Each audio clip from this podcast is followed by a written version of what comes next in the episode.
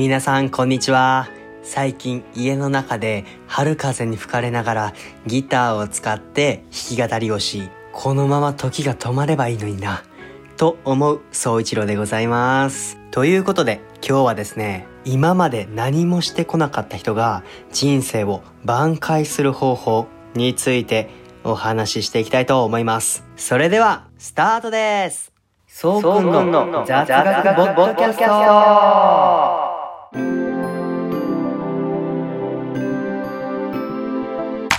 このポッドキャストでは、つい誰かに話したくなる雑学や日々のニュース、雑談、一度は聞いたことがあるけどいまいちよくわからないものなどを幅広い分野でわかりやすく解説したりおしゃべりしたりします。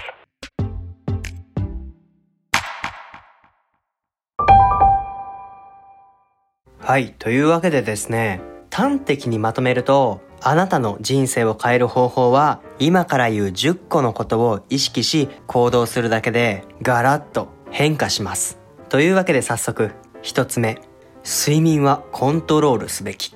こちらなんですけど、皆さん休みの日などぐうたら寝てませんか？確かに睡眠をとることはとっても重要なことですけど、こちらに関して実はとりすぎも良くないんですね。ただ世の中にはロングスリーパー、ショートスリーパー、バリアブルスリーパーがいるんですね。基本的には日本人の はちじゅっパーセント から きゅうじゅっパーセント がこのバリアブルスリーパー、つまり睡眠時間がろくじかんからじゅうじかんぐらいの人なんですね。まあなので一概に睡眠時間ははちじかんがいいというわけではありませんが、自分に合った睡眠時間でしっかりと目覚ましが鳴ったら、ベッドからいっかいで起きていちにちのスタートを切ることが重要なんですね。もう一つ言っておくと、朝起きたら冷たいシャワーを一番に浴びるといいらしいです。朝冷たいシャワーを浴びることで人間の免疫機能が向上して健康的な体が手に入るので、ぜひ皆さんもやってみてください。ふたつめ、引っ越しをすること。こちらはですね、引っ越しをすることは新しい生活を始めるためにとっても最適な行動なんですね。その理由は、新しい場所に行くことで新しい友達を作り、新しい習慣を身につけ、あなたの古いアイデンティティや価値観を新しくすることができるんですね。人というのは同じ場所、同じ環境にいることで狭い固定観念に縛られてしまいます。なので現状維持ではなく変化というものを大切にしましょう。僕自身もですね、愛媛県の小さな町で育ったんですけど、東京に上京してきていろんな人たちと出会い、いろんな初めての体験をして、いろんな変化を感じることができたんですね。そしてその変化を楽しんでいる自分がいるんです。明日はどんなことをしよう、昨日はここがダメだったから今日こそは改善できるようにしようなど、変化をすることで僕たちの人生はより良いものになるかもしれないです。みっつめ、家にこもってはいけない。こちらなんですけど、家の中というのは集中しづらい環境になる可能性が高いんですね。ただ人によっては家の中でも生産性高く作業ができるよという方もいらっしゃるかもしれませんが、大抵の方は家の中だとなんだか集中できないと思う方多いんじゃないでしょうか。カフェや図書館、大学のキャンパスなんかに行って、とりあえず日中は外に出て過ごすことがいいらしいです。とは言いつつも、実は僕ここいっしゅうかん家にずっと引きこもってるんですずっとパソコンを目の前にして創作活動を行っているわけなんですけど、やっぱり家の中だと憂鬱になることがあるんですね。なので気分転換に外で作業なんかもしてみたいと思います。よっつめ、壮大なプランは捨てる。こちらなんですけど、ほとんどの人は大きなプランを語っていつまで経っても成し遂げられないということが多いですよね。大きな夢だったり野望を語ることに対してダメだと言っているわけではありません。むしろ大きな夢を持つことはとってもいいことだと思います。しかしそれを達成できない人にはある共通点があるんですね。それが何かというと、因数分解をして行動できていないんですね。この目標を達成するためには何が必要なのか、そしてその必要なものを得るためにしなければいけないことは何なのか、そんな感じでどんどん枝分かれ状に物事を因数分解することが大切なんです。そしてあなたが今できることを毎日続けていくことが大切なんです。日々の積み重ねが将来あなたのなりたいものに近づけてくれるんですね。我ながらにいいこと言いましたね。素晴らし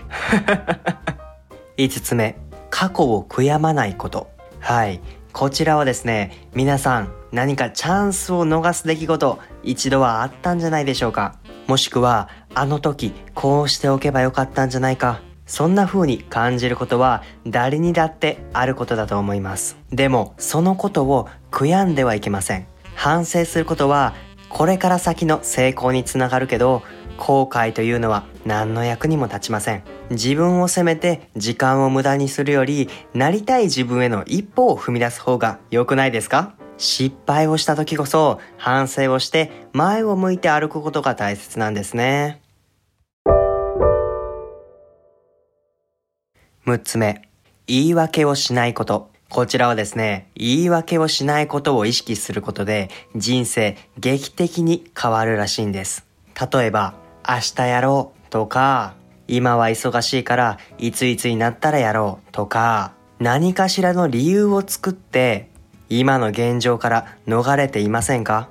何か思いついた時はすぐに行動しましょう。ななつめ、生産的な人々と付き合うこと。はい、こちらはですね、ごにんの法則というものがあって、アメリカの有名な起業家ジム・ローンって人の言葉なんですけど、周囲ごにんの人間の平均が自分になるというものなんですね。年収や学歴、性格なども周りごにんの平均になってしまうらしいんですね。というわけで、皆さんの周りにいる周囲ごにんの年収の平均を取ってみてください。どうです？自分の収入に近かったんじゃないでしょうか。ちなみに僕は周囲にごにんもいません。まあ人間関係では浅く広くよりかは深く狭くの方が個人的にはいいなと思っているのもありますし、基本的に僕自身一人でいることにそんなに抵抗感がないんですね。もちろんみんなで喋るのも楽しいですよ。ですけど一人でも全然大丈夫っていう感じですね。寂しい人間です。やっつめ、走れメロス。あ、違う。走るということですね。まあこれに関して走るということに限定するわけではなくて、要するに運動をしましょうということですね。毎日数分家の周りをウォーキングするだけでもいいですし、運動をすることでメンタルにもいい効果があるんですね。よく挙げられるのが、うつ状態になりにくいって言われています。なのでね、運動をすることは健康にもメンタルにもとってもいいんです。ここのつめ、エスエヌエス の利用を制限することです。こちらなんですけど、エスエヌエス を使用すること自体がダメだと言っているわけではないんです。重要なのは、エスエヌエス を使う上で、受動的になるのではなくて能動的に使いましょうということなんです。なのでここでの制限というのは エスエヌエス を受動的に使っている人の場合に対してです。 エスエヌエス っていうのはとっても素晴らしいサービスなんですね。でも皆さん、それをうまく有効活用できていますか？毎日他の人が投稿しているのを見ているだけで終わっていませんか？ エスエヌエス をするのであれば、ぜひ自ら投稿だったり自分のやっている活動を広めてみましょう。今の時代、 エスエヌエス を活用しないほど愚かなことはありません。なので皆さんには エスエヌエス をうまく活用してもらいたいですね。決して眺めて見ているだけでは終わってほしくないです。ということで、次がラストになります。最後は、いずれ僕たちは死ぬということです。こちらは誰もが分かっているようで分かっていない事実なんです。皆さん、自分の死について考えたことありますか？皆さんが過ごしているいちにち、いちじかん、いっぷん、いちびょう、僕たちは確実に死に近づいていっているんです。それを踏まえた上で、僕たちができることというのは、少しでも後悔のない日々を生きることなんです。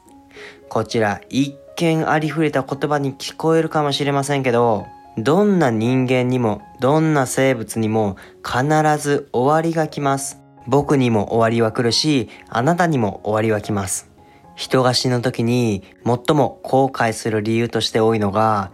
自分らしく自由に生きればよかっただそうです。僕たちが生きる上で後悔のない人生というのはないのかもしれません。でも後悔を減らすことはできるんじゃないかなと思います。僕たちはいずれ死ぬということを頭に入れながら、日々僕は今何をしなければいけないのかということを考えて行動することが大切なんですね。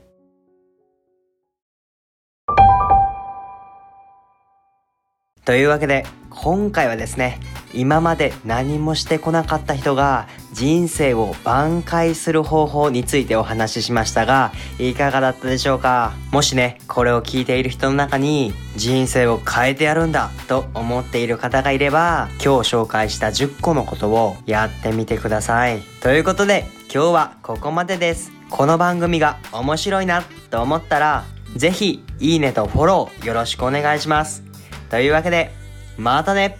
バイバーイ。